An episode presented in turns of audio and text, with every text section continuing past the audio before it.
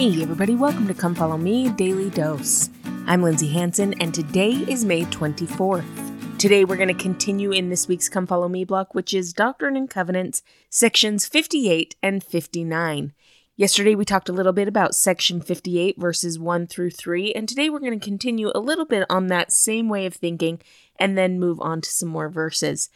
If you'll remember, Section 58 is to the early saints as they come to Missouri and experience some disappointment as they see how rugged and how wild and how not like Zion Missouri actually is. Let's remember, in Section 57, the Lord tells the saints that Zion is going to be built in Missouri, but He never actually says when. They may have come to Missouri expecting to find a Zion that was already built, but that is not how God works. God best perfects us by working through us and not on us.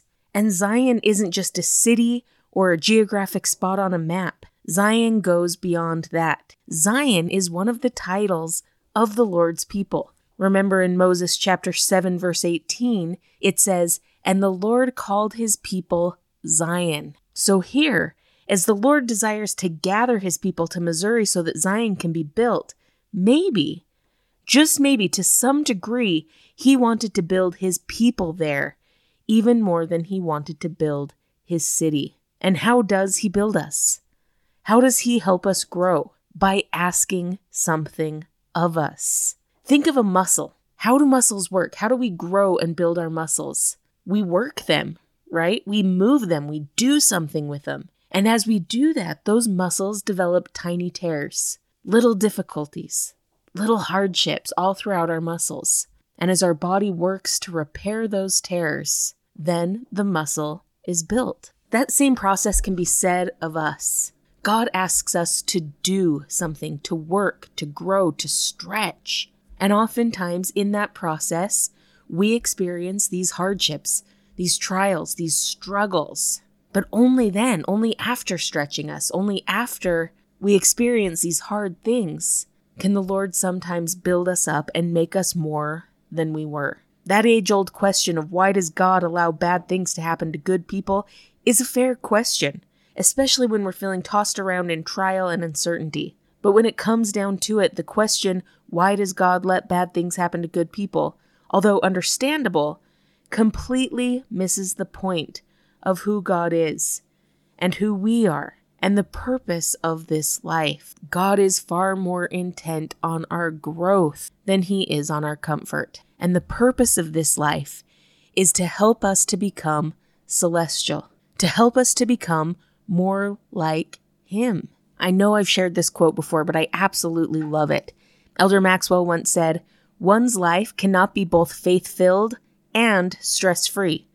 Therefore, how can you and I really expect to glide naively through life, as if to say, Lord, give me experience, but not grief, not sorrow, not pain, not opposition, not betrayal, and certainly not to be forsaken? Keep from me, Lord, all those experiences which made thee what thou art. Then let me come and dwell with thee and fully share thy joy. Real faith is required to endure this necessary but painful developmental process.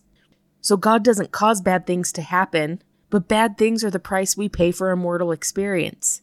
God isn't orchestrating bad things to happen in our lives, but if we turn to Him, if we use the grace that's offered to us in those trials and in those hardships, God can orchestrate those bad things so that we can gain the most benefit from them. He can take those trials, He can take those hardships, and He can build us in to something more. So maybe as the saints came here to Missouri and as they experienced that disappointment of seeing that Zion was not what they expected it to be. Perhaps when God said that he would build Zion in Missouri, he meant that he would build his people. The city, yes, probably, but maybe he was more concerned about building his people Zion there because he understood the trials he understood the darkness, he understood the hard times that would come before them. Yet he sent them to Zion anyway, knowing that through those hard things he could build a people that were faith filled and prepared for everything that would come as they sought to establish God's kingdom here on this earth. So, with that understanding, with that in mind, let's go back to verses 3 and 4 in Doctrine and Covenants, section 58.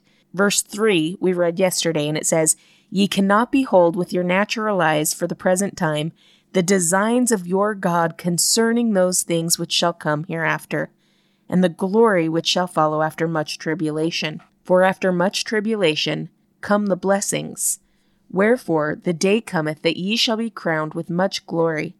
The hour is not yet, but is nigh at hand. Those verses could be summarized in essentially two words eternal perspective. Because the opposition and the stresses and the hard things are sometimes so overwhelming, we sometimes forget that this is not the last act of our play. If anything, this is the intermission. We are here for such a short period of time to learn and to grow and to be built up by the Lord. But there is so much more waiting after this life. Here in these verses, the Lord says that glory shall follow after much tribulation, and that after much tribulation, we will be crowned with much glory. But there's a caveat to those verses. There's something that we need to understand there. And that is what is said in verse 2 He that is faithful in tribulation, the reward of the same is greater in the kingdom of heaven. It's not just having tribulation that shapes us and molds us, it's what we do in tribulation that shapes us and molds us and helps us to become who our Father in heaven would have us be. Elder Oaks once said, Tribulation and challenges are the common experiences of mortality. Opposition is an essential part of the divine plan for helping us grow. And in the midst of that process, we have God's assurance that in the long view of eternity, opposition will not be allowed to overcome us. With His help and our faithfulness and endurance, we will prevail. Like the mortal life of which they are a part, all tribulations are temporary. With faith and with hope, we can look beyond the here and now. We can look beyond the trial and tribulation. With faith and with hope, we can have eternal perspective and trust that the Lord's plan is so much more than what we're experiencing in the here and now. In the book Mere Christianity, C.S. Lewis explains it this way Imagine yourself as a living house. God comes in to rebuild that house. At first, perhaps, you can understand what he's doing. He's getting the drains right and stopping the leaks in the roof and so on. You knew that those jobs needed doing, and so you're not surprised. But presently, he starts knocking the house about in a way that hurts abominably and does not seem to make sense. What on earth is he up to? The explanation is he is building quite a different house from the one you thought of, throwing out a new wing here, putting in an extra floor there, running up towers, making courtyards. You thought you were going to be made into a decent little cottage, but he is building a palace.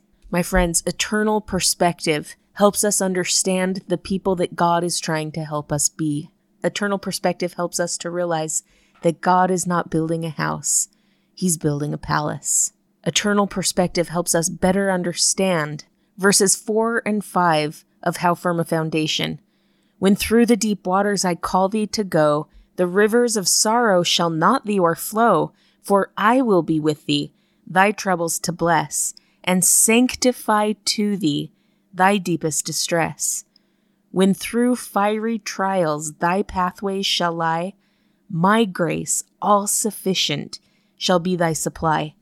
The flame shall not hurt thee, I only design thy dross to consume, and thy gold to refine. My friends, I testify that our Father in heaven, who is ever concerned not just with who we are now, but who he would have us become, is constantly working on building us, on making us more, and although some might not understand why God would let bad things happen to good people, with perspective, with understanding of who God is and what his plan for us is, we can better understand the trials and the tribulations that come inevitably in this life. Thank you so much for listening today. If you're enjoying this podcast, make sure to follow us on social media, subscribe, like, comment, or share. This has been Come Follow Me Daily Dose, and I'm Lindsay Hanson.